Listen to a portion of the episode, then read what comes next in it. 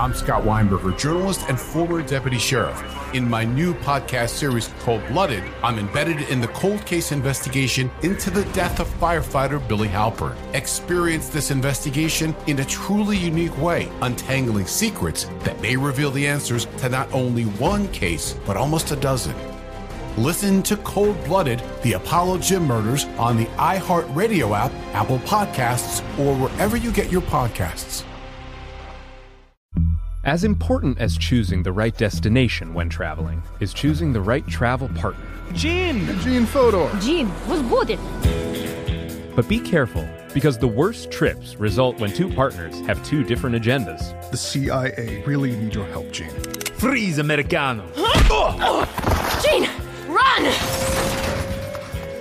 Listen to Fodor's Guide to Espionage on the iHeartRadio app, Apple Podcasts, or wherever you get your podcasts.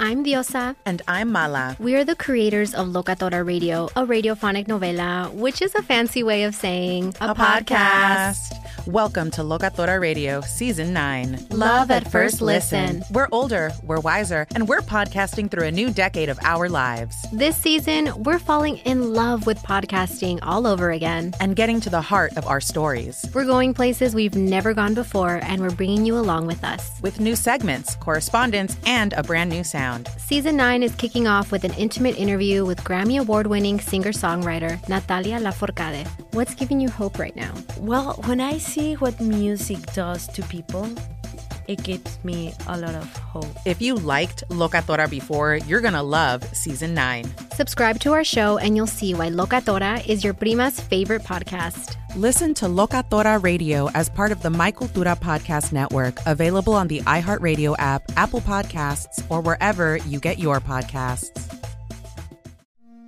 It's like the police knew who he was before they got here. From iHeart Podcasts. Medical school dean at USC was leading a secret double life.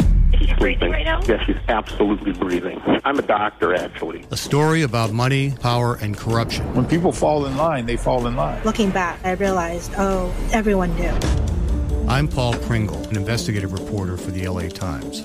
Listen to Fallen Angels, a story of California corruption on the iHeartRadio app Apple Podcast, or wherever you get your podcasts.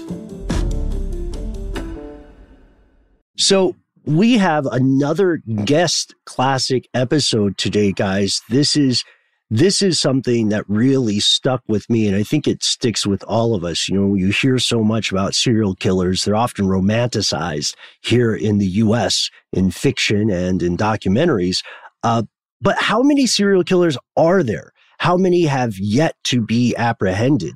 That's the question we asked today. And it goes to some disturbing places, you know? Yeah, the first thing you have to do to be able to catch a serial killer is to identify the work of a serial killer, which is sometimes uh, not as easy as television and film may make you think it is. That's right. I mean, we are really lucky to live in an era where a lot of film and television producers do kind of understand this a little more than they may have in the past. And we have series like Mindhunter that does do a pretty damn good job of getting inside this whole process. Uh, so in this episode, we're joined by Christian Sager, um, excellent comic book writer and uh, former host of Stuff to Blow Your Mind in general, all around good dude, to talk about some cold cases um, and some of the inherent challenges in uh, tracking serial killers and figuring out if, in fact, they've been caught at all. And the spooky thing is, folks, we don't know who is listening to this episode right now. You'll see what we mean. And quick note here you may hear a few names or individual killers in this episode that have been apprehended since we created this episode in October of 2015. From UFOs to ghosts and government cover ups, history is riddled with unexplained events. You can turn back now or learn the stuff they don't want you to know. Hello, ladies and gentlemen. If you've heard the intro music, hopefully that means you're in the right place. I'm Ben. And I'm Noel. And most importantly, you're you and you're here, which makes this stuff they don't want you to know. Now, this episode has a lot of stuff going on, and hopefully you'll find it as interesting as we do. But before we get to the the dark part of today's topic. Uh, we have some very big news. Uh, ladies and gentlemen, Matt Frederick has returned. That is right. I have returned, ladies and gentlemen. welcome, welcome, Matt Frederick. well, thank you, Nosif. No, uh, I'm, I'm, it, it is you though, right? You're not a vampire dressed up as our friend Matt. I cannot confirm nor deny that. Are you a replicant, mayhap? That is, I perhaps. I am so sleep deprived at this moment. Seriously, two and a half hours last night, and I tried very hard to get some sleep last night, mm-hmm. and it did not happen. So perhaps this is an inkling of Matt Frederick. No, Matt, is that because vampires don't actually sleep at night? Yeah, I, uh, I'm an armchair biologist. Or is it because of something else? Uh, it's the little thing we talked about before, you know, babies, babies, babies everywhere. Uh, they do tend to make sounds at odd hours. Yes, they do. And I have found out that my wife sleeps right through those sounds, and I do Must be nice, not. huh? Yeah, I do not. But I also am terrified to wear earplugs or something just in case something does go wrong or I need to hear that sound. So at this point, I'm just kind of living with it. You know, it's it's all good though. Do you have one of those newfangled video baby monitors, or are you Well- at that stage yet? Not we. I have one. It's not a newfangled one. It's literally a security camera that uh, can broadcast essentially over Bluetooth. A couple other things. So I'm gonna use that. What's It the just- frequency so I can watch your baby? You know what, Christian Sager, guest on our show today? I'm gonna get to that later. I'm not even gonna address that comment right now. No, Christian raises like a good point because when you say security camera, it does sound like uh, you think your baby's gonna steal or something. Oh yeah, well I mean, you know, look, I'm not gonna say anything against Mr. Mm, I was gonna say his name. I don't know. Do I have I said his name before on here? I don't know that you've spoken his name. I don't think I'm going to. Okay. I have a son. His name's just he Mister. exists. Mister, Mister. Mr. Mister, which is a mosquito service in Atlanta. I don't know if Mini anybody Mac. knows that. Oh, I get it. Like a like a mist, a pesticide mist. Yep. There we go. Uh, we have also, as you could tell, uh, buried the lead a little bit because we do have a fourth person on the show today who just got introduced to you. Um, but we're going to we're going to do it again because we love introducing this guy. You'll remember him from some earlier episodes that we have done. Uh, our our friend and colleague, uh, co-host of Stuff to Blow Your Mind, writer of numerous things here at How Stuff Works. One more time for Christian Sager. Oh, thank Hello. you. I'm so happy to be here on this momentous occasion, and I didn't realize that in the stuff they don't want you to know that they were Nazi vampires. Sometimes, sometimes Nazi replicant vampires. Oh, Nazi. Oh, right. Oh, okay, Nazi replicant vampires. Right. Well, I'm glad to be here to learn this the deep dark secret. There's a, there's another lead you're bearing slightly is that with you know no explanation. Last week's episode was Matt was back. Oh, that's a very good point. Came back. It was a John Titor moment. We didn't yeah. discuss it. Um, and just, you know, just to shed a little light on that, that was an episode we'd recorded right before Matt took his leave. Mhm. And, um, it's, uh, the first in this, uh, this series that we're working on. So made sense to drop behind the that one. Uh, one of the last things I want to say before we get into the meat of this is a huge thank you to super producer Noel Brownsif for taking over and just being awesome on the show. Thank you, Ben, for basically helming everything while I was gone, from the videos to you know the podcast to everything. Thank you, Christian, for making sure the House Stuff, House Stuff Works headquarters, you know, is in order. I know, did I know you do your everything job. I could. Every single thing. yeah, everything. Everything's fine. Did you um? Uh, d- you realize it sounds a little like an award speech, right? Uh, okay, so I also want to thank, uh, no, the Academy, you know. I also want to thank Mr. Mister. Uh, Mr. Mister for having those signs that I noticed and stayed in my head until I came on this podcast. So, uh, also Rockstar Energy Drink for keeping me awake when I have to be. Thank oh, you. little native advertising. yeah, there you go. You like that? Zing. Give me some free energy drinks, please. That's where the money comes from, people. Stuff they don't want you to know. That's right. The uh, vampire Nazis drink Monster Energy drinks. It's the only thing. It's replaced blood. Uh, Not just in Matt's system, not just in Matt's circulatory system, but in uh, that of Nazi vampire, Nazi replicant vampires. Yeah, sorry, right. Noel, We gotta get this around the world. So, guys, we're uh, we're several minutes into the beginning of our show, and Off it's the good, rails. It's good that we started out with uh, some levity and some friends returning and well met because today we are, we are going into a dark subject. We're returning to one. You will recall listeners that, uh, if you're listening to these podcasts in order, previously we started the, um, can we get like a previously? Who's got a good voice? Previously on stuff they don't want you to know. Boy, that was that was great, you guys. Uh, so previous, we did the uh, we did this topic earlier that people had asked us about. You had asked us over Twitter, Facebook, YouTube comments to cover the so-called highway of tears. And while we were looking into that in this series with uh, with another friend of the show, uh, Scott Benjamin, Christian, we started talking off air about other disturbing things related to serial killers. And we found, and we found, um, what's, I, I guess worse than disturbing. We found some horrifying things about serial killers on the loose. Yeah, I'll put it this way. So uh, we've also done a video about this Mhm. subject, which I'm assuming is going to be live by the time this podcast is released. It will correspond, yes. Yeah, perfect. So uh, you could go watch that video, and here's a little behind the scenes for you. Uh, we went, we're very jocular, as you've just heard. Uh, we went in to go shoot that episode, and just could not muster the humor that we normally have because it's a very dark topic, and it really kind of brought brought the tone down. Uh, so that uh, the video, the video is like the the dark sister to this podcast, probably. But Well, I, I- yeah. I think too. I mean, we're going to talk about a lot of the same subject. Sure. Today, uh, I also think that it's kind of fascinating, though, in its own way, in that uh, true crime and serial killers, and especially uncaught serial killers, the stories behind them, I think, are uh, they they encapsulate something about American culture. I don't, I can't put my finger on it, but they encapsulate something about it. Uh, these like moments in time that are kind of perfect. Uh, have you ever read um, Norman Mailer's The Executioner's Song before? Oh wow, yeah, a long time ago. No, it's fantastic. Yeah, it's just this great uh, true crime book. It's it's nonfiction actually. I'm sure he you know put some hyperbole in there. Sure. huge book, but uh, ab- about a, a guy responsible for murder on death row, and uh, just a great way to capture kind of this particular moment uh, in American history. And I feel the same way about some of these stories that we're about to tell today, uh, although they're not only American, are they? Right, absolutely. We have also we've also seen similar things such as uh, the Devil in the White City, right? Yeah, H.H. that's another one. Holmes During the World Fair. Mhm. The way that John Wayne Gacy fundamentally altered the Western perception of clowns, Right, and is probably responsible for a lot of chlor- uh, chorophobia. I think is the word for it? Chlorophobia. So I have an aside that'll maybe help us out here.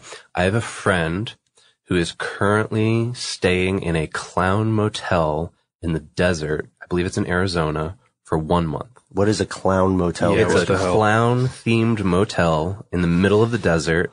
He raised money on Kickstarter to do this. Uh, and Okay. he's staying there and writing about his his experiences. And uh, part of the Kickstarter, the rewards was that he has to dress up like a clown every once in a while in his room and just sit there. I mean, we've Oh all done God. that, right, guys? Yeah, sure. Uh, I have one last aside on this. um, my wife showed me a picture two weeks ago of one of her best friends who was hanging out a bar because she was moving away from Atlanta. Okay. And it was like their goodbye party. Yeah. There was a gentleman drinking alone at the bar and all that he wanted to talk about was this picture he had on his cell phone.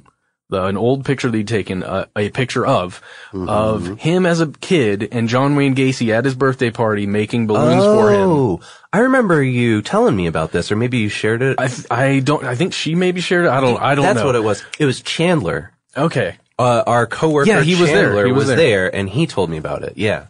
Wow. Very strange. And it's it's also strange when you consider that what we're going to examine now will be the likelihood of a serial killer uncaught, running free range somewhere in your town, somewhere in your neck of the woods. And we'll we'll take a look at the statistics and the facts here. Uh, but it, you've probably had this thought before, ladies and gentlemen, guys, Noel, Matt, Christian. Have you ever been in a crowd and thought, you know, I wonder what the worst thing someone has done in this crowd is?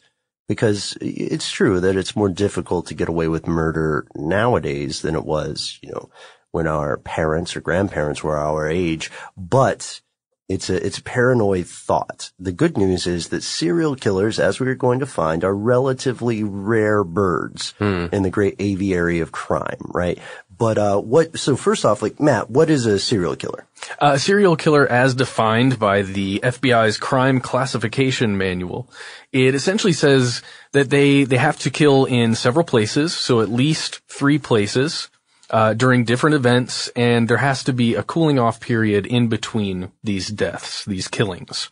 Okay. And that's, that's a commonly accepted definition. At least, yes, that is when the FBI says, "Hey, we're going to define this crime as this," then generally I go, "Okay, FBI." You know what's something that I hadn't thought about until now, and I, I think could bear some further uh, research from maybe another episode, is that uh, the FBI is defining that serial killer feels like a very American phenomenon, right? I'm sure Yeah. it's not. I'm Hmm. sure it happens in plenty of other uh, countries, but uh, I wonder how it's defined in other cultures, Mm, mhm. and, um, especially since we're going by that classification. Right, yeah, and the FBI you'll often hear it called uh, serial murdering or something. There were there were some closely related types of homicide that we looked at in the video, right? That you have to distinguish Yeah. between. Yeah, well, right. You've got um, mass murders, and those are basically they're, the the reason why they're different from serial killers is because that's when you have four or more victims, but it's in one specific time and location, right? Mhm. So, uh, unfortunately, this is something we're familiar with recently because we've had kind of a spat of them. Mhm. Uh, and uh, then there's also spree killers, which are a little different. Uh, and the FBI refers to these as uh, killers that tend to keep killing over a period of days or weeks, but they're in different locations, right? Uh, and they don't have the cooling off period. So unlike a serial killer who would maybe, you know, uh, take like a month between killing or, or Right. maybe longer, these, there, there isn't that kind of pattern. Right, these people may continue killing until they are stopped, literally. Uh, there, there's another thing here that we could add while we're defining what makes a serial killer, and that is there's often some sort of psychological aspect to the crime, some sort of exploration of an emotional trauma, for Right. instance, uh, some sort of ritualized thing that is based on a, um, is based on a pre-existing uh, mental condition, right? So people are reliving certain moments, or uh, people are responding to a pathological problem with a parent in childhood, or something like that. But that's this. This is what we have when we're when we're loosely defining these things. And the phrase serial killer comes to us first from a book called The Complete Detective, published in 1950. But going back to this conversation about serial killers and uh, the the very American nature of it, which I agree. Um, many many cultures across the world associate serial killers with the U.S. and the other the only other big one being Jack the Ripper. Oh, right. Yeah. Um, but the uh, the the idea, the actual idea of a serial murderer comes uh, was coined in 1931 in Germany to a in reference to a killer named Peter Kürten. You know, I, I think the media in the U.S. has certainly distorted Yeah. maybe our view of what what a serial killer looks like, what they sound like. I agree. the- you know how they function, what their problems are psychologically, and uh, one of the big things that I noticed the FBI kept reiterating is that serial killers don't all look a same way. They do not all follow a pattern.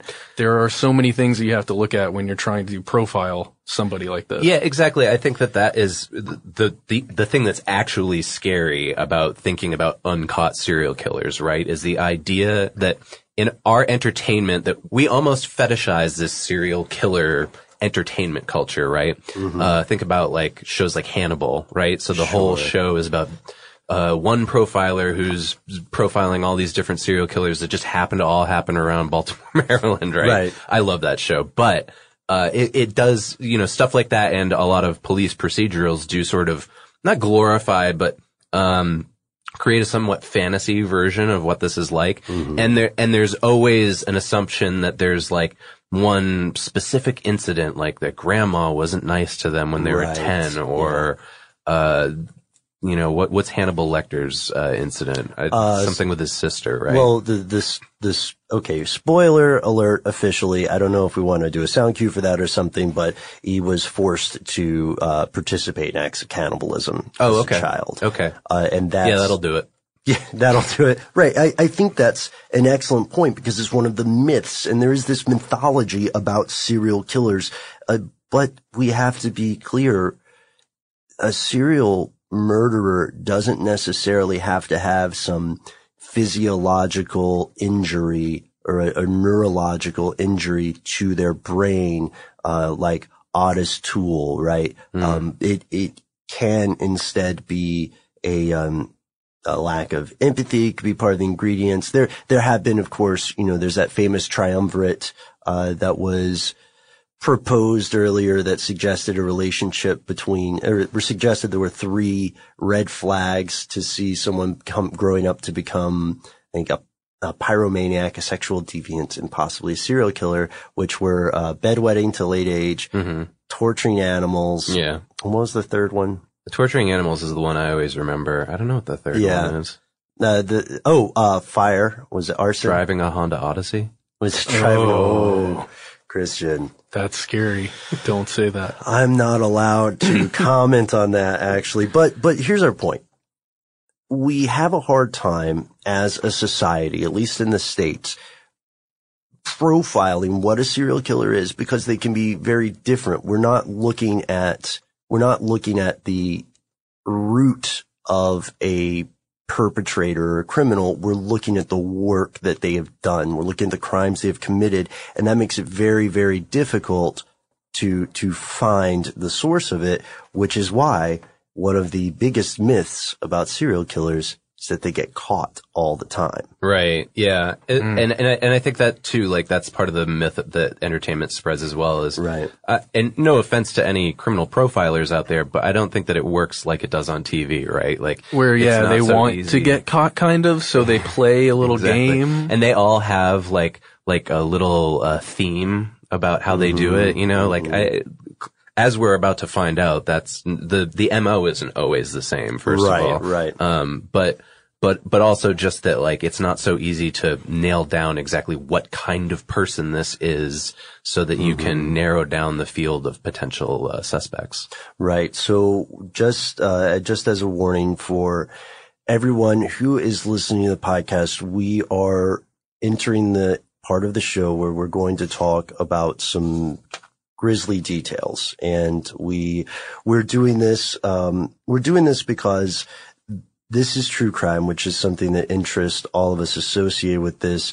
Uh, this is also an opportunity to shed some light on some things that are misportrayed. And also, these are real monsters. These are the closest thing to genuine monsters, you know, and, and they're even, there's a great folkloric supposition or theory that reports of werewolves and stuff were really these older cultures, right? Mm. Trying to understand serial killers. Yeah, but why would someone do this? Right. So we have several examples of serial killers who are currently not apprehended. A new season of Bridgerton is here. And with it, a new season of Bridgerton, the official podcast. I'm your host, Gabrielle Collins, and this season, we are bringing fans even deeper into the ton. Colin Bridgerton has returned from his travels abroad. Is betrothal written in the stars for the eligible bachelor? Meanwhile, the ton is reverberating with speculation of who holds Lady Whistledown's pen. We're discussing it all. I sit down with Nicola Coughlin, Luke Newton, Shonda Rhimes, and more to offer an exclusive peek behind the scenes of each episode of the new season.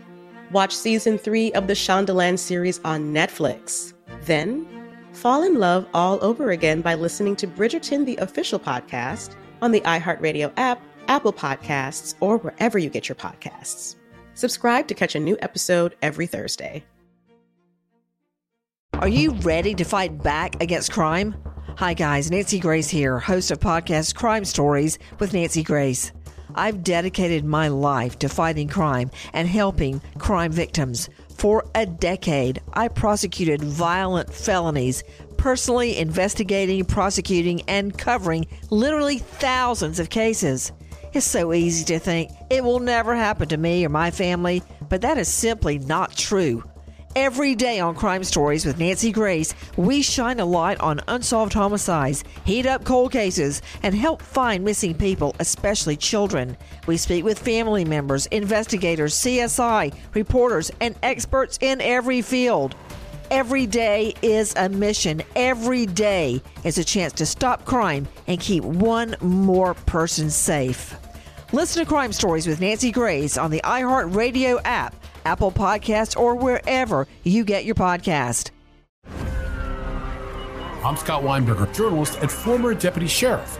In my new podcast series, Cold Blooded The Apollo Gym Murders, I'm embedded in the cold case investigation into the death of firefighter Billy Halpern. It's just a shame, you know, that they took him from us. Experience this investigation in a truly unique way, knocking on doors, uncovering new evidence, including the DNA of a potential killer. Uh, my name is Danny Smith. I'm a detective uh, with Miramar Police Department. This is Scott Weinberger. We're actually reopening an old case, and your name came up. Untangling secrets that may reveal the answers to not only one murder, but almost a dozen. Thought they were going to kill me, so I kept my mouth shut and I didn't say anything. All these years, I didn't say anything. Listen to Cold Blooded The Apollo Gym Murders on the iHeartRadio app, Apple Podcasts, or wherever you get your podcasts. I used to have so many men. How this beguiling woman in her 50s, she looked like a million bucks, with zero qualifications, she had a Harvard plaque, tricks her way past a wall of lawyers and agents. She's got all of these Maseratis and Bentleys all in the driveway. Is it like a mansion? Yes, it's a mansion that this queen of the con uses to scam some of the biggest names in professional sports out of untold fortunes about six million. Approximately eleven million dollars. Nearly ten million dollars was all gone. Employing whatever means necessary to bleed her victims dry. She would probably have sex with one of her clients. Hide your money in your old rich man because she is on the prowl. Listen to Queen of the Con, Season 5, The Athlete Whisperer, on the iHeartRadio app, Apple Podcasts, or wherever you get your podcasts. So let's go ahead and get started with number one. And I'm going to throw this to Christian because I know you did a lot of research on this fellow. Yeah, I, um, or I, this person. Yeah, I mean, that's another thing, right? Is that it's often right. assumed that, uh, serial killers are male. Mm-hmm. Uh, so, uh, this particular one is known as the New Bedford Highway Killer. And I chose, uh, to look deeper into this one because I'm from the Boston area and New Bedford's pretty close to Boston, Massachusetts. Uh, and one of my good friends grew up there actually, and I've spent some time there. So, uh, I had a bit of an idea of the locale in my head when I was reading this. It wasn't so, it wasn't just like reading text in, sure. in research. You know what I mean? Like I had an idea of, of what the culture was like there. Um, so in 1988, uh, somewhere between nine and 11 women, they don't know if all of them were victims of this particular killer, were murdered uh, between April and September in New Bedford. And if you're not familiar, New Bedford is the town uh, where Herman Melville set Moby Dick. Mm-hmm. Um, so it's a, a, seaside town in Massachusetts. Uh, used to have a strong uh, fishing culture Mm-hmm. industry, and it uh, fell on hard times. Uh, so all of these bodies were dumped by the side of various highways leading outside of New Bedford, I-95, Route 140, and Route 6. Uh, and all of these women were uh, thought of as sex workers, uh, and they all were thought of as having drug problems. Now, I will say, like in some of the research, there were parents of these victims who disputed that. Okay. Uh, and and Yeah. I, and I was telling you guys off air. Uh, that my my buddy who grew up in this town said, you know, I'm I'm not all that surprised. There's like a particular type of person who uh, like hangs out downtown and it, they're just assumed to be uh, involved in drugs or the sex trade or something like that, and they're just largely ignored by the rest of the community. Okay. So so he wasn't all that surprised that they were sort of labeled that way, uh, and it's easy, I think, for uh, that that idea to sort of fall through the cracks too, right? And say like, uh, just slap that on and say, well, of course, that's why they got killed. Right. And then they would, and then it's also from the killer's perspective, less likely to draw attention. Yeah, absolutely. Um, so uh, the thing that was really interesting about the actual finding of the bodies is that, I mean, this New Bedford is a fairly populated area. Uh, most of these bodies were badly decayed and already exposed to animals and the elements by the time they were found. And we're talking about on the side of the highway, not like in the forest, you know? Okay. Um, so the problem here was that there was a lack of physical evidence for the police to really work with. Uh, they just had these bodies and they didn't really have, you, you know, I mean, they'd, they'd been exposed for, for quite some time. So there, there wasn't a lot to work with there. So what went on was in 1990, uh, sorry, in 1988, like I said, New Bedford was on hard times. Uh, in Massachusetts, it's generally acknowledged as kind of, you know, being a little bit shady. It's a place where you can get, uh, coke and heroin. Uh, and it was regarded, you know, as having a bit of a heroin problem. There was a local clinic there at the time that estimated that it was treating at least 400 heroin addicts a day. Jesus So that's second to Boston in the state. Um, uh, so, you know, again, like to, that helps paint a picture, but it also gives you an idea of sort of like why the police, I think, gravitated to this idea of just like, okay, so, uh, they're sex workers and they're drug addicts. So that's how they're getting nabbed, right? Um, the other problem here is that many of the original investigators that were involved either have retired or moved away or they've like moved up the ranks in the Massachusetts police force and they're in command positions now that can't be abandoned so that they can follow up on leads on this case. So like they're a chief now and they, Yeah. they because of that, they can't go back to decades old cases. Yeah, and and uh, honestly, like when I was looking into sort of the broader range of uncaught serial killers, I think that that's a fairly common problem with finding these guys decades later. You know, is that uh, though, like the other one uh, I'll talk about uh, in this episode had sort of similar thing where you know uh, people had retired, moved away, or they just you know had moved on to bigger positions and. And unfortunately, these cases, Mhm. they're not forgotten. They're still there, but they're not being worked. I guess it's like, you know, from, from how entertainment is, is terming it, it would be a cold case, right? Mm-hmm. So this is just me thinking inside the podcast room, and I know this might be horrible, but that that fact also kind of makes me a bit suspicious of the law enforcement. And I'm not saying Oh, it, yeah. you know, as a blanket way, of law enforcement in those areas, but I don't know if, in the wildest of theories, if someone was involved in the law enforcement, Sure, that, then you know, would- if they've moved up and they are no longer involved in such things, or perhaps I know, are able to cover up some actions. You know, yeah, it does make sense. And these allegations of potential cover-ups, right? It, it's something, it's a trope we see often in different films. Uh, Well, yeah. Again, is it just media muddying my perception? Of it? not not necessarily because there are cases such as the Atlanta child murders from 79 to 81, which is, as listeners know, the town where we record this show. There was an Atlanta native named Wayne Williams who was uh, who was convicted for uh, murders. Uh, it, it, the child murders were grisly and included almost 30 kids, you know, and at this point, um, there are many people who believe that Wayne Williams was set up or was a murderer who had something attributed.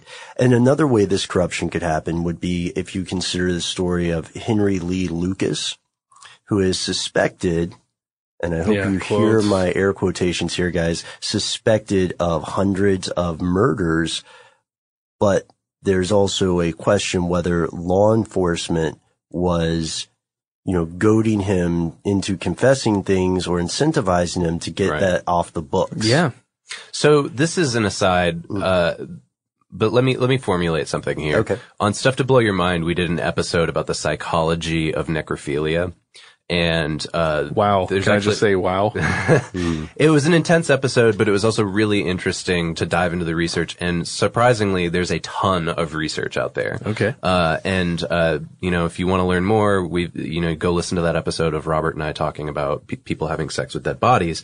But, uh, there is, uh, in necrophilia, under, it's understood that as a mental disorder, it's something that develops when people have the opportunity to take part in it due to their career. So there's like a good chunk of necrophiliacs that are associated with it and only perform those acts because, you know, they work in a hospital or, um, Oh, or okay. perhaps they work in a morgue or something Right. like that. They come into contact with dead bodies and they have the opportunity. So, all right, establishing that, moving back to where we are on uncaught serial killers, Mm-hmm. You know, uh, the police are also in a situation in which they are often working with dead bodies. That's you know that's that's Wow. interesting because I'm not saying police, Right. all police are necrophiliacs. Right, I'm not saying they're not. serial killers. I'm just saying that if there was the potential for a mental disorder, the Mhm. career puts them in a situation where they have the opportunity to indulge in such fantasies. Well, that's an opportunity. You know, it reminds me of another uh, statistic I read where apparently, and this was only conducted with men, I think, apparently male uh, shoe store employees have a higher likelihood of a foot fetish.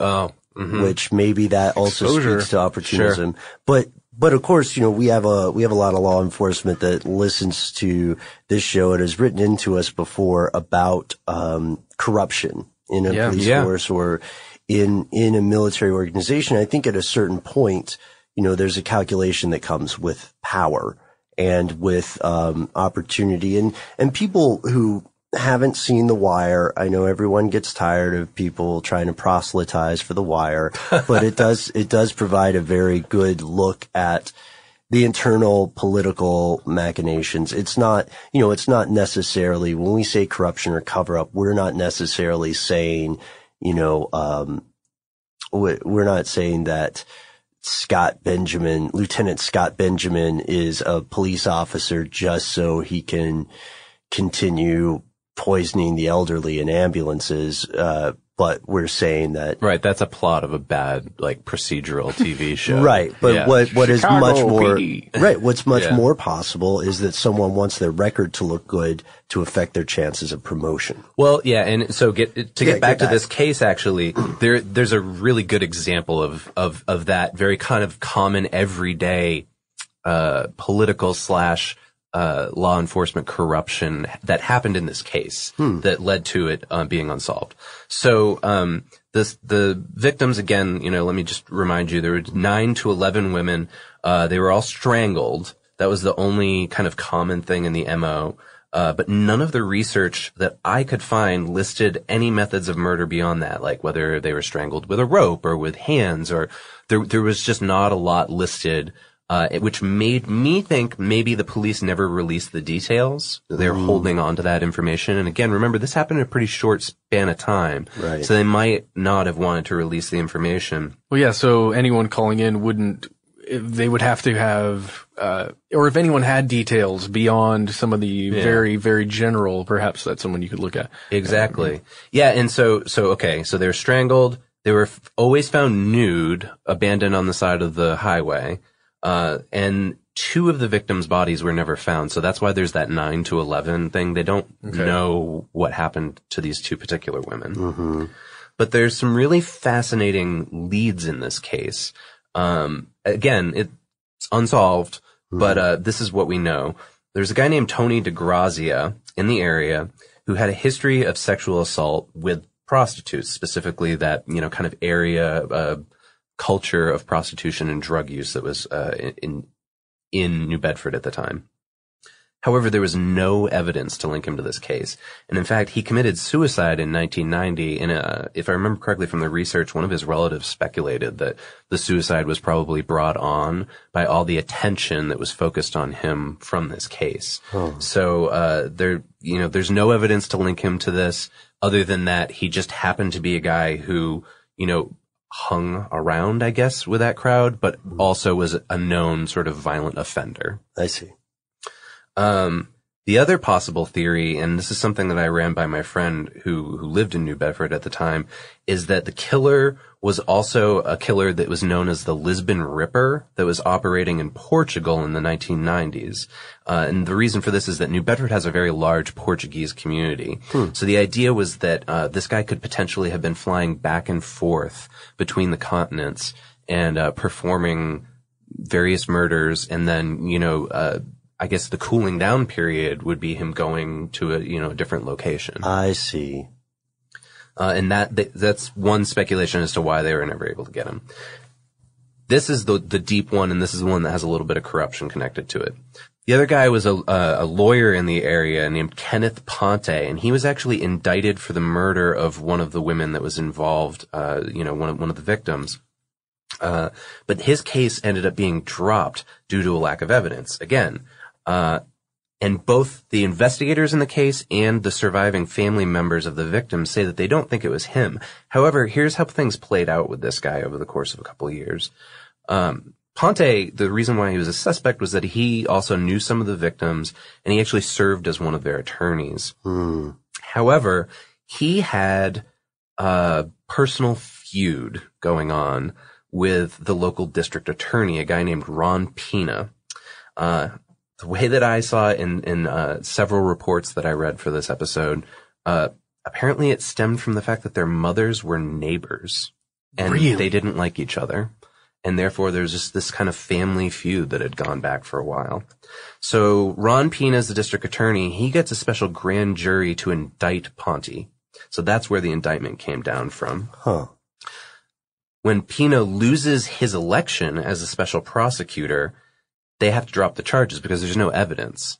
Wow. So again, Ponte, you know, there's no evidence. There's nothing. They can't actually connect him to the case. Um, and there were also like a lot of reports about jurisdictional issues between the state police, local police, and the feds. So again, that's another thing that we see in entertainment, uh, Mhm. crime stories all the time, right? But as far as the research for this case, that was an actual thing that held up them being able to really nail down evidence in this case. And at this point, the murders remain unsolved.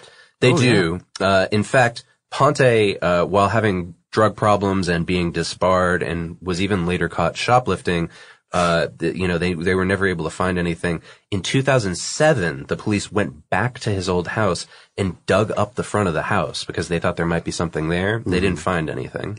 And he died in 2010. So that's all the New Bedford police, Massachusetts state police, and the FBI had for this case, you know, at least as far as we know publicly. I mean, obviously, you know, as we were saying earlier, they must have had other information that they just didn't release, but, uh, this person remains uncaught, whoever committed these crimes. You know, what's fascinating about that is it shows another, it shows another possibility, uh, that I first ran into with the Zodiac killings. I was not involved, just to go on record there. I'm not old enough. We But- believe you. Thanks, Matt. Uh, so the, uh, the, one of the suppositions was that the murders stopped because, uh, the, one of the suspects was incarcerated on a different charge, um, and died in prison or died somewhere else as a result. Right. Uh, so it is, it is completely possible, you know, that, um, well, uh, obviously not Ponte, probably not. Yeah, I mean, there was like a good 20 years in between Yeah. the end of these murders and him passing away where, where nobody was killed in the area. That doesn't mean that, you know, maybe there was potential evidence that could have connected him to the case, but they, they never found it. And let's look at another another one that is uh, a little bit different because this person was actually apprehended and did go to jail. But wait, that's not the end of the story. Ladies and gentlemen, we're going to talk about Pedro Alonso Lopez, also known as the Monster of the Andes. Uh, he is suspected of killing more than 350 uh, girls, primarily in Ecuador, Colombia, and Peru. Originally, authorities didn't believe his story. 350 dead children is a lot. Well, yeah, because he was in jail for something else, right? And then he was talking to an officer who was like dressed up as an inmate mm-hmm. and basically boasting about all of these girls that he had killed. And he was naming off like 100 in Peru, 100 mm-hmm. over here in Colombia, 100 in Ecuador. And they, you know, if you hear a grandiose story like that, that is awful. Right. I, I don't think you believe him on the first account. Right. And they didn't either until he led police to a mass grave of 53 victims in Ecuador, all girls between 9 to 12 years old. And here's a strange thing. Alonso Lopez, though, was when he was in Yeah. prison, it wasn't his first brush with a judicial system.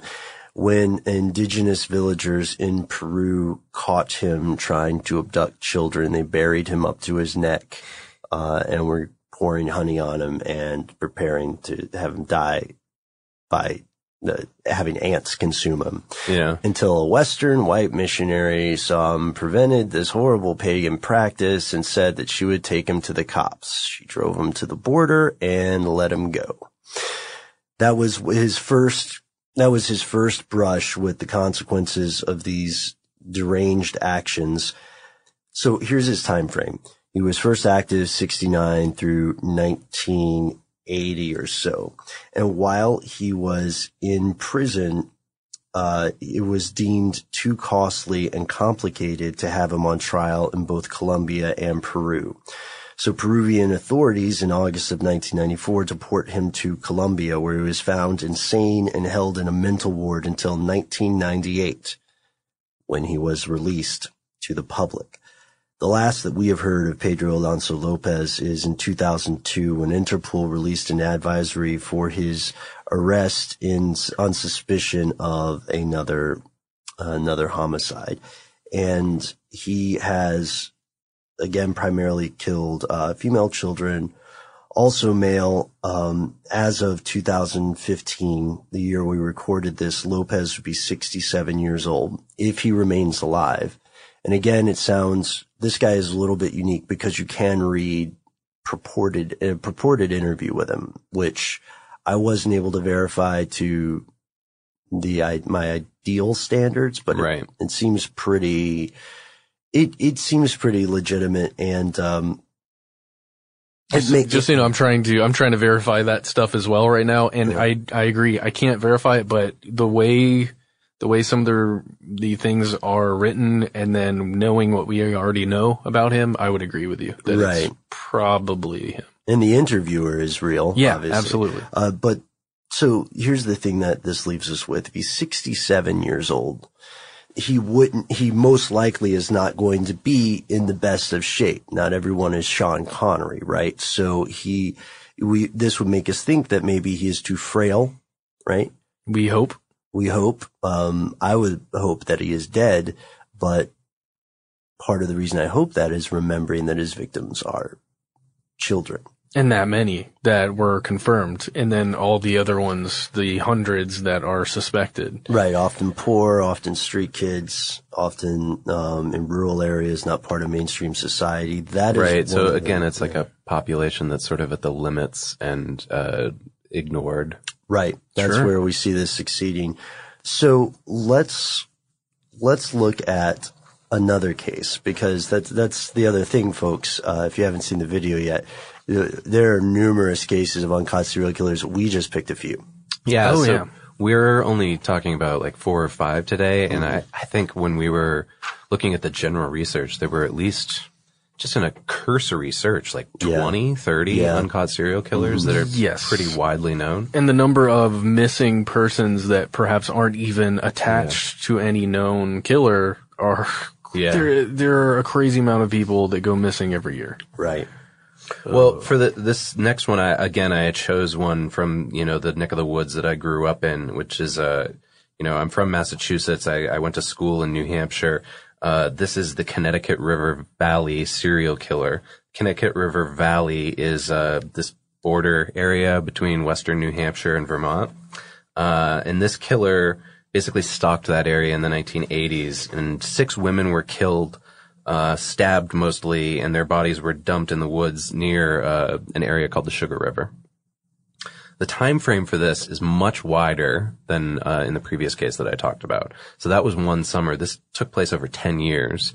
Uh, from 1978 to 1988, uh, the first bodies actually turned up in 85, but they believed that he started in 78 based on, you know, like decomp- uh, decomposition Jeez. uh, uh, and that uh, they found at least five of the women by 1987. So uh, the mo of this particular killer was that he would find isolated women. Again, I'm using "he" as sort of just a general gender term, not knowing who it is. Uh, but he would find these isolated women, usually hitchhiking or alone at night. Uh, three of the victims were nurses, so they were traveling uh, late night schedules because of their shifts. Uh, he would stab them in the throat and then repeatedly stab them across their bodies. and then took the bodies and dumped them into this particular area in the woods. Sometimes uh, he'd use like a black tarp to sort of like kind of try to hide the bodies a little bit.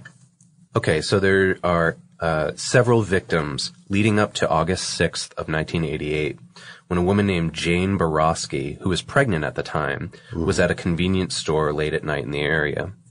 Um, the reason, uh, again, uh, I should have probably mentioned this earlier. One of the reasons why I'm referring to him as a him is because of this particular incident.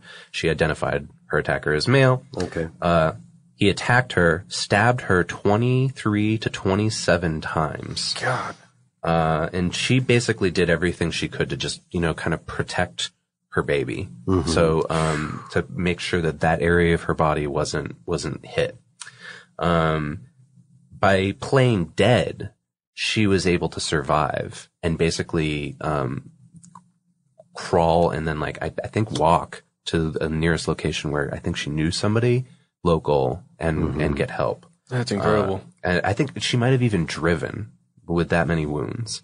Um, so there's a couple things here that are that are interesting, right? So she survives. Uh, so we know that it's a it's a male killer.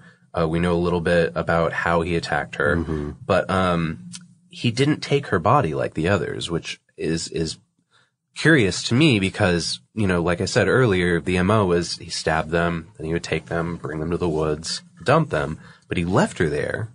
So if she was playing dead, was he going to come back later or something? Or maybe it was because of the pregnancy. Uh, Yeah. Nobody knows. Yeah, well, and how how could you ever prove that this is the same guy, right? Exactly.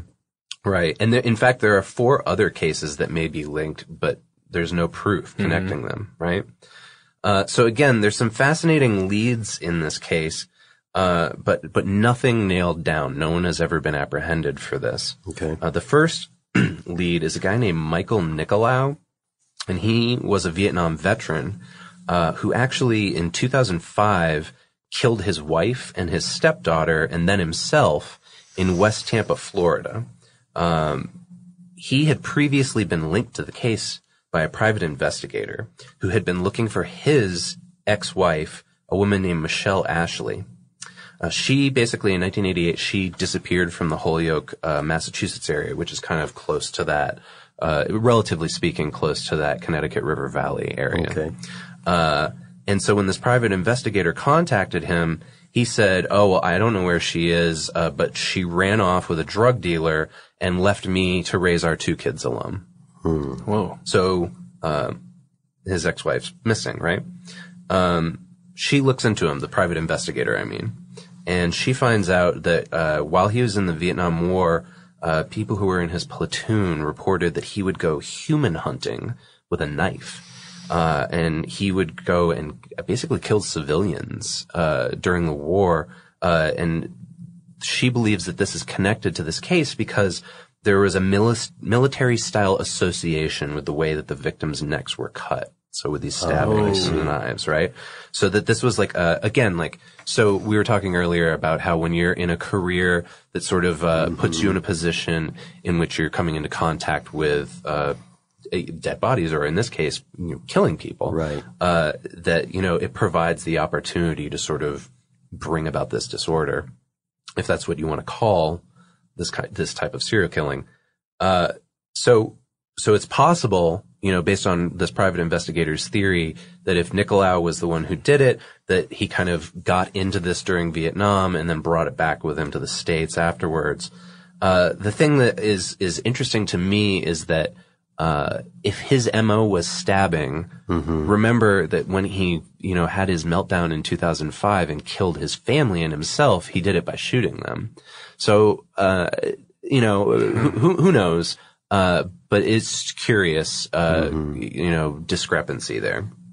Uh, however, uh, Jane Boroski, that woman I was talking about earlier, Yeah, yeah. the one who was pregnant and survived, she identified him as the man who attacked her. Now, this Wow. is much later, but she looked at you know photos of him and after he uh, was was gone and said, Right. "Yeah, that's the guy." So she identified it as Nicolaou. That's pretty strong. But wait, it gets weirder. No. Uh, here's where it gets crazy. Go for it. Okay. All right. Guy named Gary Westover is from the area. and uh, he had been paralyzed from a diving accident.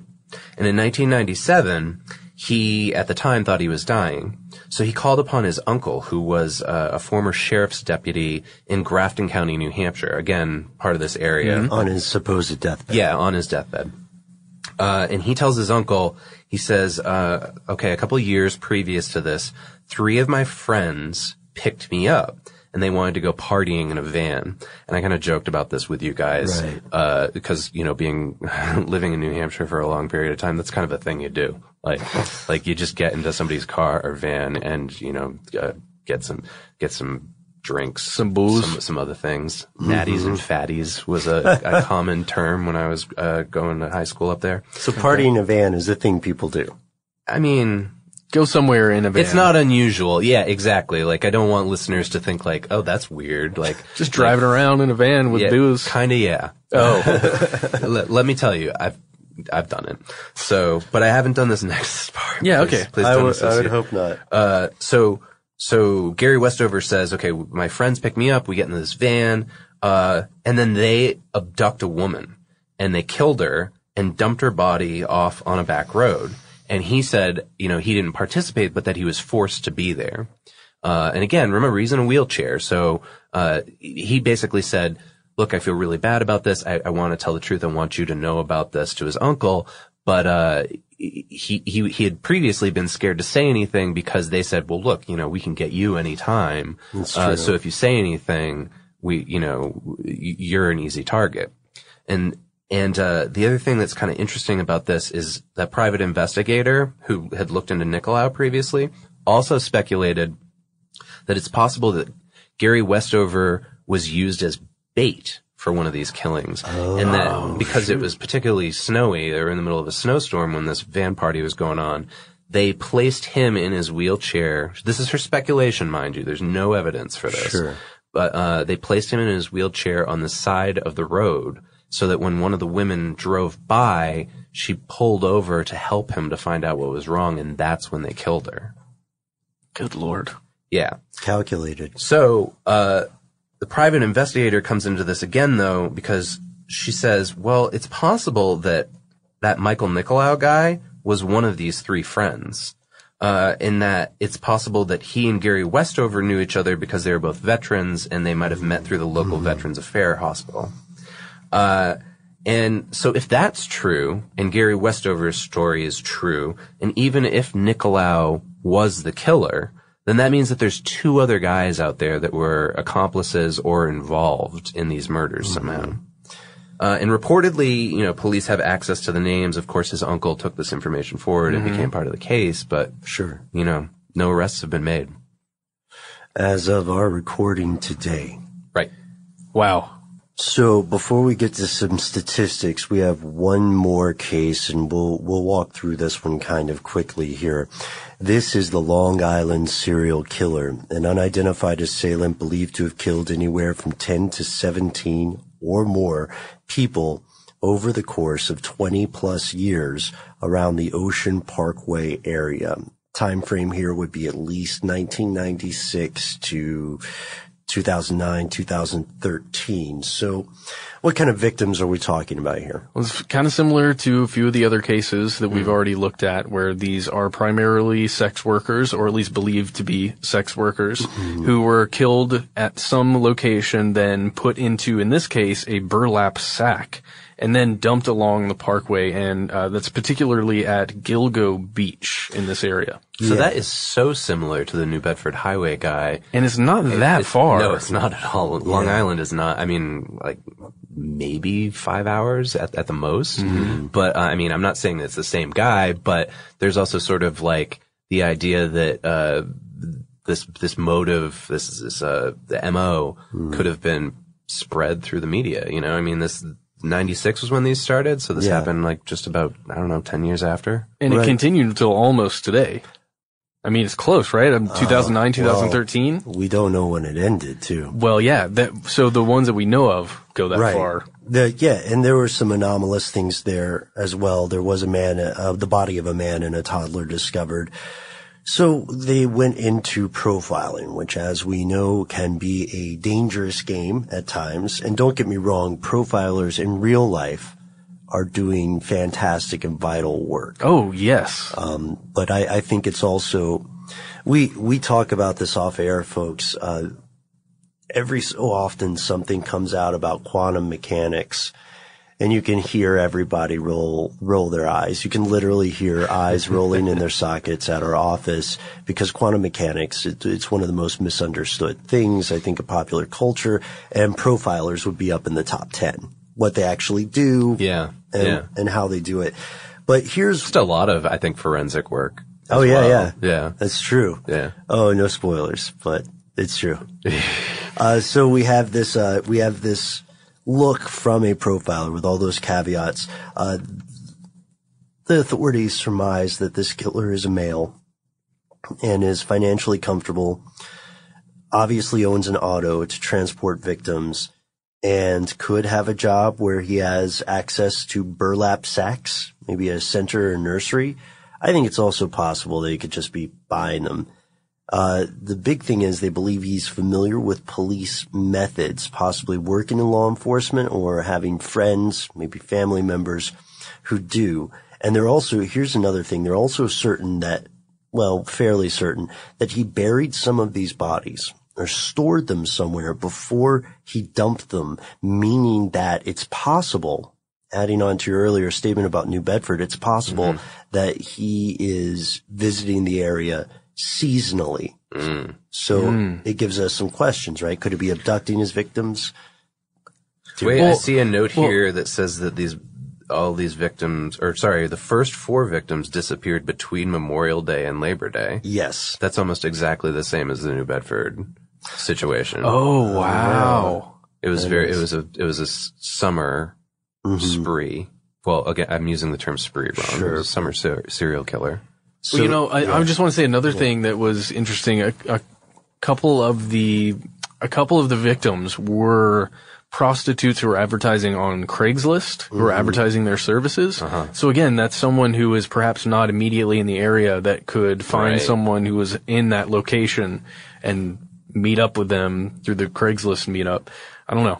Yeah. This is all. Ugh. That's a good point. I mean, it's disturbing either way. Like, mm-hmm. you know, it's fun to play armchair detective and, and try to find some kind of connections, but it's also just disturbing in the fact that they're so similar and didn't happen all that far away from one another and both are still unsolved. Yeah, and and didn't happen that far away from each other, really, in space or time.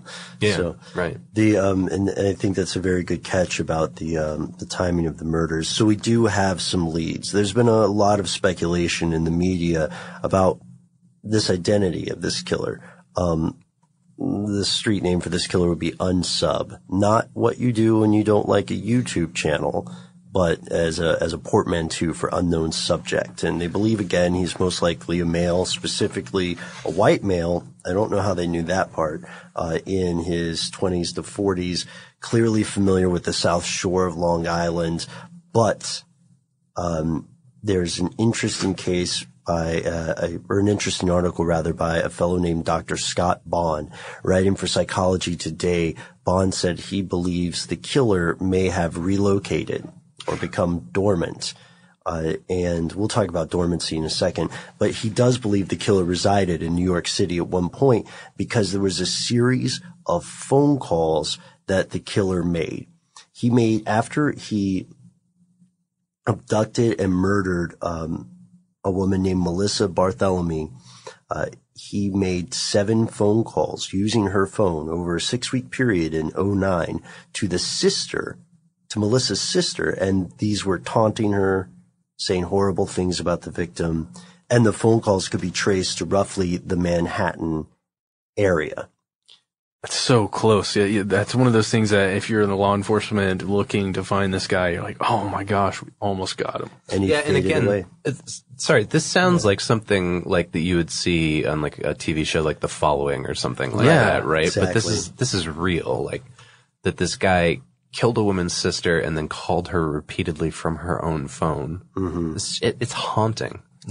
So yeah, and these are just four examples of the Long Island serial killer is currently one of the, I guess, most recent, right? But that doesn't mean that any of these perpetrators fit the same profile. That doesn't mean that any of them are necessarily uh, deceased. So if you if you look at look at what the FBI says about it, they will say that serial killers are among us. There is no set profile.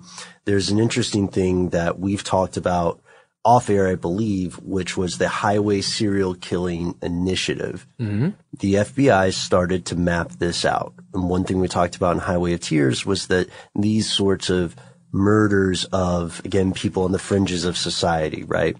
Prostitutes, drug addicts, hitchhikers. These people are, um, these people are prey. And, uh, when, when the FBI started mapping this, they found more than 500 cases it, that they could add to their database. And they started to wonder if there were truckers that were using the opportunity again to the excellent point you made earlier to become serial murderers. And furthermore, if these criminals were hunting in packs, essentially. Well, I mean, that goes back to the, the what was it, Gary Westover Right. uh, Yeah. claim about that four, well, you know, he said that he wasn't actively taking part in it, but three guys were basically in a, driving around in a van together in New Hampshire, Mm-hmm. stalking a, women. Right. And it, it's true that, uh, oh, Which is contrary, I'd like to just say Yeah. this, very contrary to our popularized idea of serial killers, Right, too, a right? That loner. they're- Yes. Yeah, exactly. Right, and there's a um, there's a conservative estimate that comes from a fellow named John Douglas, a former chief of the FBI's elite serial crime unit, and the author of a book called Mindhunter. Uh, he says that there, at his conservative estimate, there are between 35 and 50 active serial killers in the U.S. at any given time. And the, because they have no profile, because they could be the person you walk past on your way from the gas pump to the cashier, because they could be one of the six people with you in an elevator. Eh, Because of this, Shut your mouth. anyone. Shut your mouth. That's horrifying. Well, it's it's it's horrifying. It's a little alarmist too, because if we consider that there are what around 330 million people in the U.S. And then, yeah, maybe 60 to 35 of those. Yeah, it's a very small percentage. But he also said it was a conservative estimate, and it makes me think this is entirely supposition, but it makes me think if these stereotypes about serial killers are impeding apprehending them, because I'm sure even now in living in a surveillance state, I'm sure it'd be quite possible for someone to be, you know, a normal average person, and every two years they take a two week vacation somewhere they've never been because they like to see the sights. And then a homeless person goes missing that over that same stretch. And then they never go to, you know, Aruba or Vegas again. So this is uh, a thing that we often run into here at How Stuff Works on mm-hmm. all of the shows really mm-hmm. is uh, I find that the various things that we research here, I end up with this perspective of, well, from our current vantage point here in 2015, we can look back on such and such discovery and go, mm-hmm. oh, isn't it so silly that they didn't understand Right. this disease or this mm-hmm. biological factor a hundred years ago or whatever. I really feel like the more we look into this, that mm. serial killer psychology is something that we don't quite understand that well right now. And that in, you know, in the future, people are going to look back and say, wow, they're really in the dark about this. And then just making lots of TV shows and movies kind of celebrating it. Yeah, I, I, I As if they understood it. There's this glorification Yeah. in some ways. That's that's. and don't get me wrong, that's some of my favorite stuff. I mean, like I said earlier, like I'm a huge fan of the Hannibal TV show. Uh, you guys know I love the old TV show Millennium with uh, Lance Henriksen. Oh yeah, yeah. Uh, that's another like serial killer profiler show. But, uh, I mean, it's just bizarre when you think about it, how we sort of approach this thing.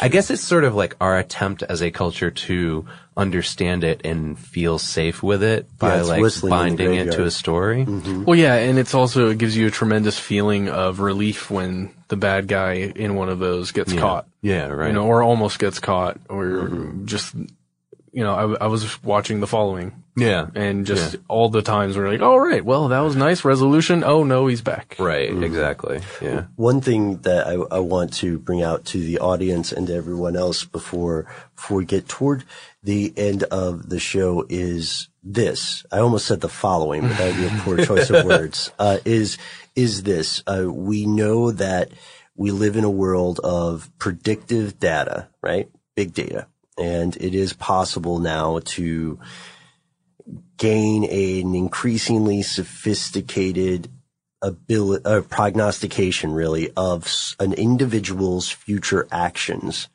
based on what they're doing. Would it be possible to, I mean, I know I'm proposing this idea of pre-crime essentially. Are, are you, yeah, you're talking about Minority Report. I'm talking about something like Minority That's Report. That's kind of already happening now. It's just what you're going to buy in the next six Oh, to 12 months. Yeah. As I've found out after having a baby. Really? What happened? Just Oh, right, your, yeah. depending on what goes on your credit cards, depending on what I happen to purchase at, let's say Kroger. Uh-huh. If I end up using my Kroger Plus card. What happens? Um, it tracks all of the information of what I'm buying and then it sends that Coupons. information to everybody else. Yeah. Kroger sells that information. Yeah. So on my television, right before I canceled cable, uh, every ad, every ad was diapers or, you know, something like depression medication. I'm not kidding you. It was, it was happening already. It was trying to understand what my life was like. Depression medication. Well, yeah, Wow. because, uh, that's why Hulu keeps telling me to go to the gym. I'm completely serious though. It it it really is trying to target me. Oh, sure, yeah. As it does everyone else. And when I say it, I mean the big data essentially. Well, Um, all right, I got a I got a short story that I got to tell you guys because this is perfect for your audience, and this Mhm. is anecdotal, and I I'm not going to name this person. I have a friend who has a PhD in computer science and has done freelance work for the DoD before.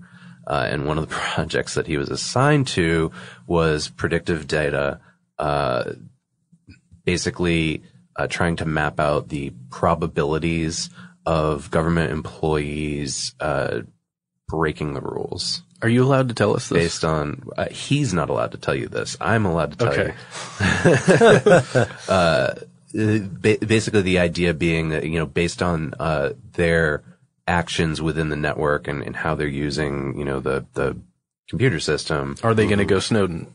Yeah, yeah, Wow. I could see that. I mean, I could see that being a necessary thing from their perspective. Oh, sure, I understand it completely, um, but it's possible. Yeah, it is possible.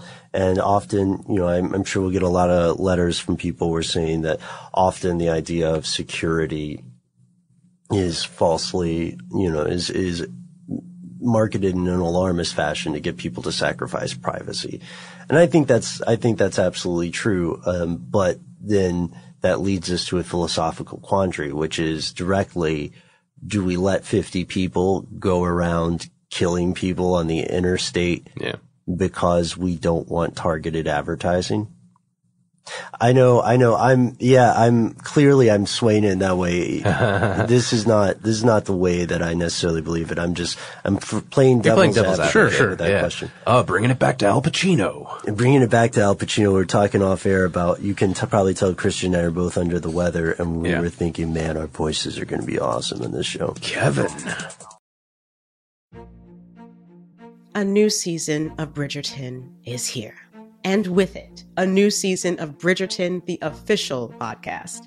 I'm your host, Gabrielle Collins, and this season, we are bringing fans even deeper into the ton. Colin Bridgerton has returned from his travels abroad. Is betrothal written in the stars for the eligible bachelor? Meanwhile, the ton is reverberating with speculation of who holds Lady Whistledown's pen. We're discussing it all. I sit down with Nicola Coughlan, Luke Newton, Shonda Rhimes, and more to offer an exclusive peek behind the scenes of each episode of the new season. Watch season three of the Shondaland series on Netflix. Then, fall in love all over again by listening to Bridgerton, the official podcast, on the iHeartRadio app, Apple Podcasts, or wherever you get your podcasts. Subscribe to catch a new episode every Thursday. Are you ready to fight back against crime? Hi, guys. Nancy Grace here, host of podcast Crime Stories with Nancy Grace. I've dedicated my life to fighting crime and helping crime victims. For a decade, I prosecuted violent felonies, personally investigating, prosecuting, and covering literally thousands of cases. It's so easy to think it will never happen to me or my family, but that is simply not true. Every day on Crime Stories with Nancy Grace, we shine a light on unsolved homicides, heat up cold cases, and help find missing people, especially children. We speak with family members, investigators, CSI, reporters, and experts in every field. Every day is a mission. Every day is a chance to stop crime and keep one more person safe. Listen to Crime Stories with Nancy Grace on the iHeartRadio app, Apple Podcasts, or wherever you get your podcast. I'm Scott Weinberger, journalist and former deputy sheriff. In my new podcast series, Cold Blooded The Apollo Gym Murders, I'm embedded in the cold case investigation into the death of firefighter Billy Halpern. It's just a shame, you know, that they took him from us. Experience this investigation in a truly unique way, knocking on doors, uncovering new evidence, including the DNA of a potential killer. Uh, my name is Danny Smith. I'm a detective uh, with Miramar Police Department. This is Scott Weinberger. We're actually reopening an old case, and your name came up. Untangling secrets that may reveal the answers to not only one murder, but almost a dozen. Thought they were going to kill me, so I kept my mouth shut and I didn't say anything. All these years, I didn't say anything. Listen to Cold Blooded The Apollo Gym Murders on the iHeartRadio app, Apple Podcasts, or wherever you get your podcasts. I used to have so many men. How this beguiling woman in her 50s, She looked like a million bucks. with zero qualifications, She had a Harvard plaque. Tricks her way past a wall of lawyers and agents. She's got all of these Maseratis and Bentleys all in the driveway. Is it like a mansion? Yes, it's a mansion that this queen of the con uses to scam some of the biggest names in professional sports out of untold fortunes. About six million. Approximately $11 million. Nearly $10 million was all gone.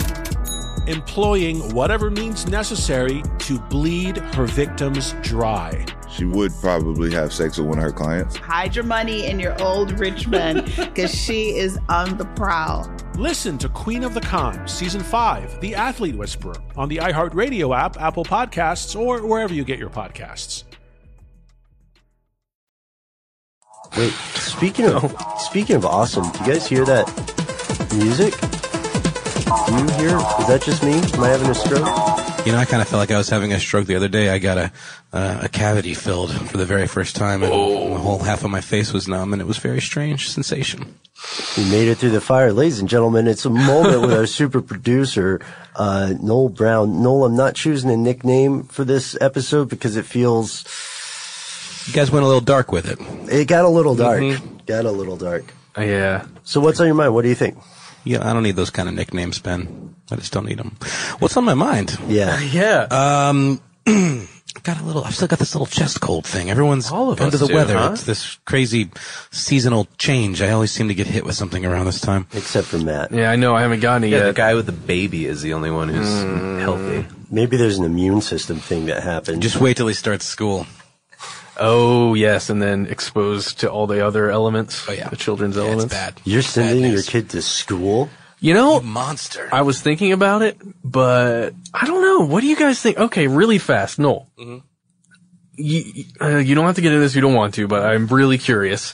Homeschooling is that a thing, Ben? Guys, should were you at all, and should we? Yes, it's definitely a thing. Yeah, I was not, and I'm the wrong person to ask because I don't have kids and probably won't. But, uh, But look at you though. You're so well adjusted. Aw, you know. thanks. It's just because I went through the fire. Exactly. That's the way I feel too. Okay. So I'll give you my perspective just briefly. My daughter is six years old.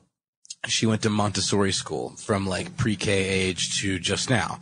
And she loved it. It was great. I really feel, you know, if anyone doesn't know, Montessori is sort of like a, um, all kids of different age groups are all in the same classroom together. And so there's this Oh, wow. kind of like leadership involved where like the older kids sort of take the lead and set an example for the younger kids. And it's a great way to socialize kids and make them comfortable around in different situations and around different age groups of kids. Loved it. Worked great. feel like it outlived its usefulness. I feel like first grade, she needs to be in public school with the rest of the, in the fray, you know? Yeah. No more soft pedaling everything. And, you know, I think it's time to throw her into the fire. And she's doing great. She loves it. She loves it.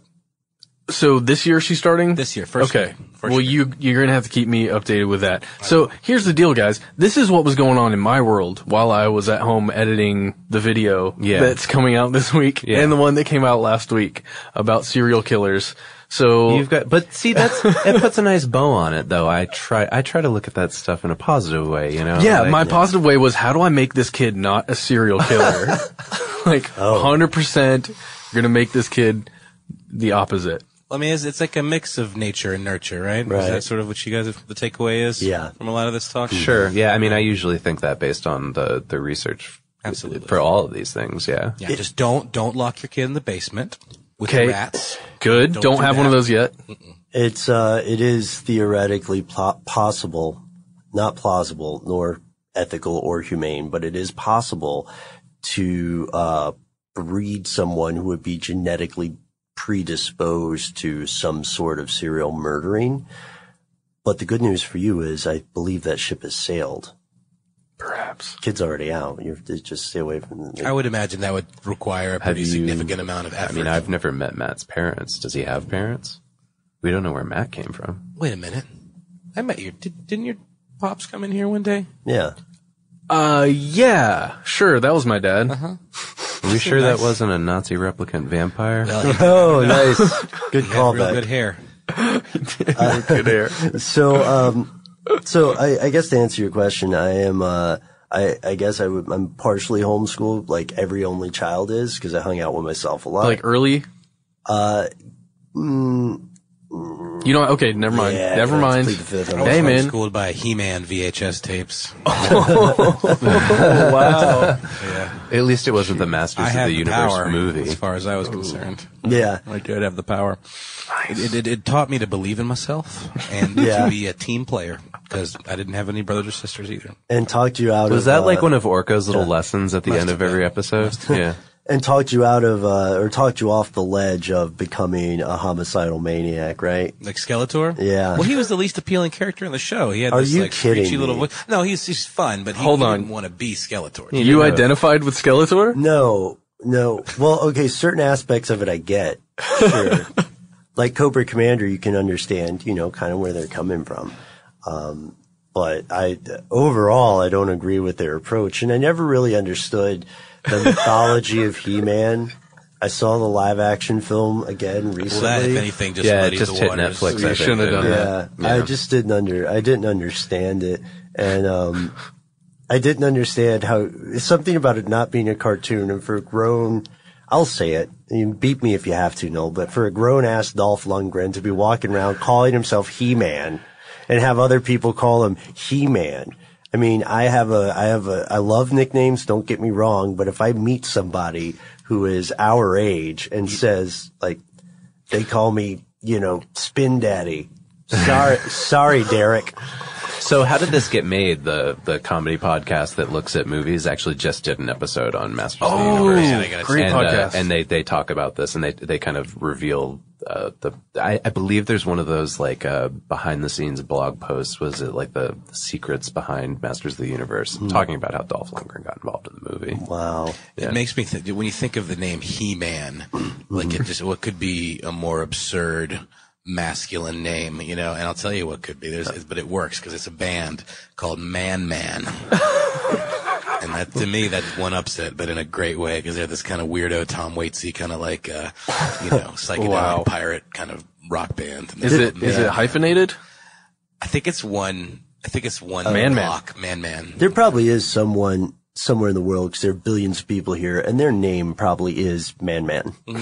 It, it probably doesn't mean the same thing it does to us in English. Probably not. Uh, but um, How did we get here, guys? how did we get here? Well, you know what? After you talk about uncaught serial killers for an hour, Gotta- We gotta have a little bit of Yeah, ear bleach. up a little Yeah. bit. Talk about He-Man. Well, guys, we are going to head out. We know this episode went uh, a little bit longer, but that's one of the main complaints we get is that people want longer episodes. So uh, we hope that I don't know if enjoy is the right word to use for this, uh, but we hope that this sheds some light on some of the misapprehensions people have. And we want to thank uh, Christian Sager for uh, coming in again. If you like this episode, you'll also like the Comics Code episode we did earlier. Yeah, that was a fun one. Uh, and you can also find me on Stuff to Blow Your Mind, uh, where I podcast with our colleagues Robert and Joe about all things weird and sciency. Uh, I guess the one I would recommend the most that sort of if you if you liked what we talked about here is that uh, science of necrophilia episode that I mentioned earlier. But Uh, don't discount. There are a lot of episodes you guys have done, especially recently since the three of you have been podcasting Yeah. that are right, I think, in our listeners' alley. Oh uh, yeah, yeah. Especially um, all of October, we've been doing uh, not Halloween themed, but sort of October themed uh, topics. So, for instance, like those guys tackled uh, natural burials. And uh, Robert and I took a look at the psychology of uh, final girls in slasher movies. Um, so we've done some interesting stuff like that. Yeah, your audience would certainly be interested. I, I, I hope. Oh yeah, check it out. If you like stuff they don't want you to know, you'll love stuff to blow your mind. Oh wait, before we go, there's one more big announcement, which is this was our last moment with Noel. Oh, Ah, it's okay, guys. I It's knew terrible. I knew it was short lived. You know, Yeah. It was it was nice while it lasted. Right. Wait, there's more. yes, but Hey. wait, there's more. Uh, the reason it's our last moment with Noel in this episode is because from now on, this is going to be a three-person show. So when Three person plus. Three person plus because when you when you tune in uh, from every week and we hope you do uh, you're going to be hearing noel and matt and i and perhaps some uh, special guests if i can i mean i already have uh, exhausted my my podcast karma maybe cajoling you into this I'm sure I'll come back at some point. Uh, there's plenty of more uncaught serial killers for us to discuss. right and uh, Hopefully something more always- pleasant. Yeah, let's come up with a, a happier conspiracy theory. okay and Oh, we've we've been talking about doing something about the Invisibles. That would be a fun one. Ah, yes. That's something Done. a lot of people want to know about the Berenstain Bears and the Mandela effect. Uh, so we'd like to pass this question to you. And that's the end of this classic episode. If you have any thoughts or questions about this episode, you can get into contact with us in a number of different ways. One of the best is to give us a call. Our number is 1 833 STDWYTK. If you don't want to do that, you can send us a good old fashioned email. We are Conspiracy at iHeartRadio.com. Stuff They Don't Want You to Know is a production of iHeartRadio. For more podcasts from iHeartRadio, visit the iHeartRadio app, Apple Podcasts, or wherever you listen to your favorite shows. I'm Scott Weinberger, journalist and former deputy sheriff. In my new podcast series, Cold Blooded, I'm embedded in the cold case investigation into the death of firefighter Billy Halpern. Experience this investigation in a truly unique way, untangling secrets that may reveal the answers to not only one case, but almost a dozen. Listen to Cold Blooded, the Apollo Gym Murders on the iHeartRadio app, Apple Podcasts, or wherever you get your podcasts. I'm Diosa. And I'm Mala. We are the creators of Locatora Radio, a radiophonic novela, which is a fancy way of saying a, podcast. Welcome to Locatora Radio, Season 9. Love at first listen. We're older, we're wiser, and we're podcasting through a new decade of our lives. This season, we're falling in love with podcasting all over again. And getting to the heart of our stories. We're going places we've never gone before, and we're bringing you along with us. With new segments, correspondence, and a brand new sound.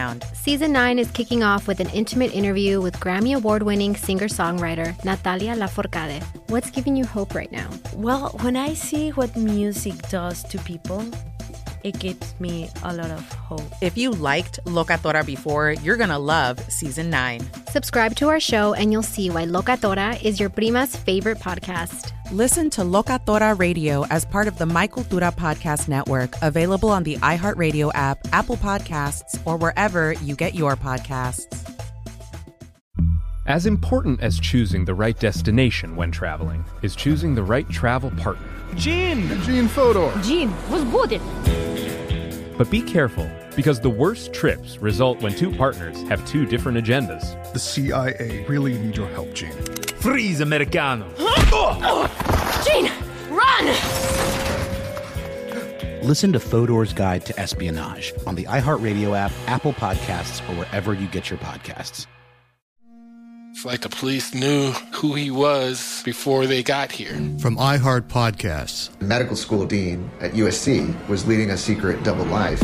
He's breathing right now? Yes, he's absolutely breathing. I'm a doctor, actually. A story about money, power, and corruption. When people fall in line, they fall in line. Looking back, I realized, oh, everyone knew.